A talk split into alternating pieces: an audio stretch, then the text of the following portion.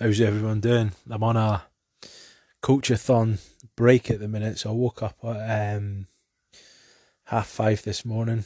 Um, was gonna was gonna watch a bit of the OFA, but ended up getting a bit sidetracked. And I'm I'm quite a big fan of YouTube, but I've been sort of cutting down on it in terms of things that don't relate to entrepreneurship at the minute, just because there's so much going on with my nine to five and that. So anyway, I was I watched up and I uh, woke up and I was watching um, an idiot abroad, and yeah, just got a bit sidetracked with that. So then I ended up getting a shower and starting work. So I was just, oh, such a such a busy day. It's um had um payment certifications to get out the door and didn't end up finishing until uh, 20, 25 to 6. So that's when I went on the coachathon. I was speaking to, so basically, I'm on a, a four hour coachathon, basically, to get my funnel up and launched. So we're discussing like domains, subdomains, e covers.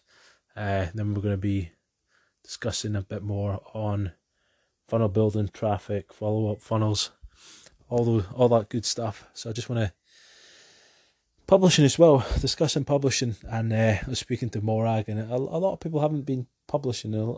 There's one person that's kept very consistent with it, but for me myself, I've missed I've missed the odd day, and it's just you know um, I don't know. Look in reflection, I don't really know why I've I've missed days. Just um, no excuses. So yeah, she said even if it takes till two in the morning, you got to do your publishing every day. Be consistent and she's had a she said I should use a uh, Jack five method. So basically, you know, five five areas of your life. Be be be personal with people. So it's like um, with Russell Brunson, it's um, you know, uh, family, religion, or faith. Um, sports, entrepreneurship, and, and, and self help. Uh, so, yeah, I need to need to delve into that a bit more because it all, all relates to sort of my avatar and sort of the the people I want to attract like myself, like ex ex sportsmen, um, you know, at, at, at university, um, all all that all that kind of stuff. You know, used to school, played rugby, all all that good stuff. So, just gonna you know start telling a lot more stories about that sort of stuff in the future.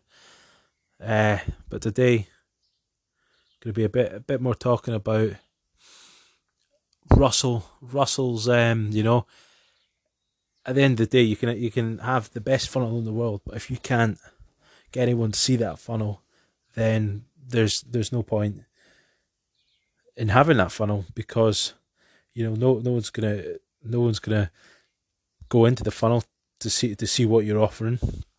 So, you know, what he always says is, if you can outspend your competitors, then then you then you then you win every time.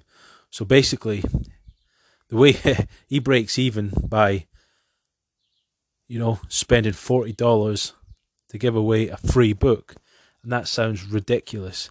But only amateurs focus on the front end. So the front end of the funnel is, uh, you know, when you give something something amazing away, um, that adds adds value to that person, to your avatar, and in Russell's example, uh, he, he, he ships out a a free book, dot com secrets, for example, and like I said before, what they couldn't understand is how he was making so much money from that. It's like he's like, well, why don't you just promote ClickFunnels straight off the bat? And he's like, well, it cost me a hundred, hundred and twenty dollars uh, to get someone to sign up to ClickFunnels for a free trial. He's like, oh, that's really good though.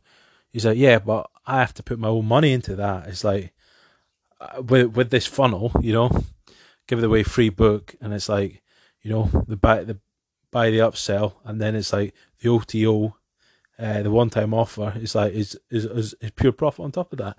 So, you know, he's he's making forty dollars on average per person. So he's got forty dollars to to, sp- to spend in his ads, and that way he doesn't need to put his hand in his pocket to sp- uh, spend money. Um. So yeah, that's that. That's how that works. It's like you know, the whole the whole situation with the value ladder. You you bring uh, you bring someone in. You know, offer the, offer them great value, give them some something for free or very very cheaply. You know, something absolutely amazing, something that you're like, oh, this is my main product. I, I would never give this away for free, and, and that's what I've decided to do. It's like my my funnel that I'm building at the minute. That is going to be the free offer, and you know, if if you were to go out and pay someone to do it, I've I've slaved over and still slaving over. You know, you you're talking a thousand, two thousand bucks, easy. Um, and then when when you bring them in, it's like for me, being an affiliate, it's a little bit different. But you, so I, I create an offer stack on top of the, the affiliate link to reduce all the pain points, so people seamlessly go into the program and come out, you know, smelling roses on the other side, rather than going in, oh, this is really good, but get stuck in a few places and give up, kind of thing. Um, not that I expect somebody that's an entrepreneur mind, you know, steely character to give up, but it happens, especially with all, all, all the pressures in life. If you've got a family, if um, you know you got you got like me a full time job, uh, and obviously with a full time job, you know it's not like you still got things to do. So if you need to stay back a few hours, sometimes, quite often, has to be done. Um, so yeah, uh, I've got to get back to coach with Coachathon. Speak to you guys tomorrow. Awesome.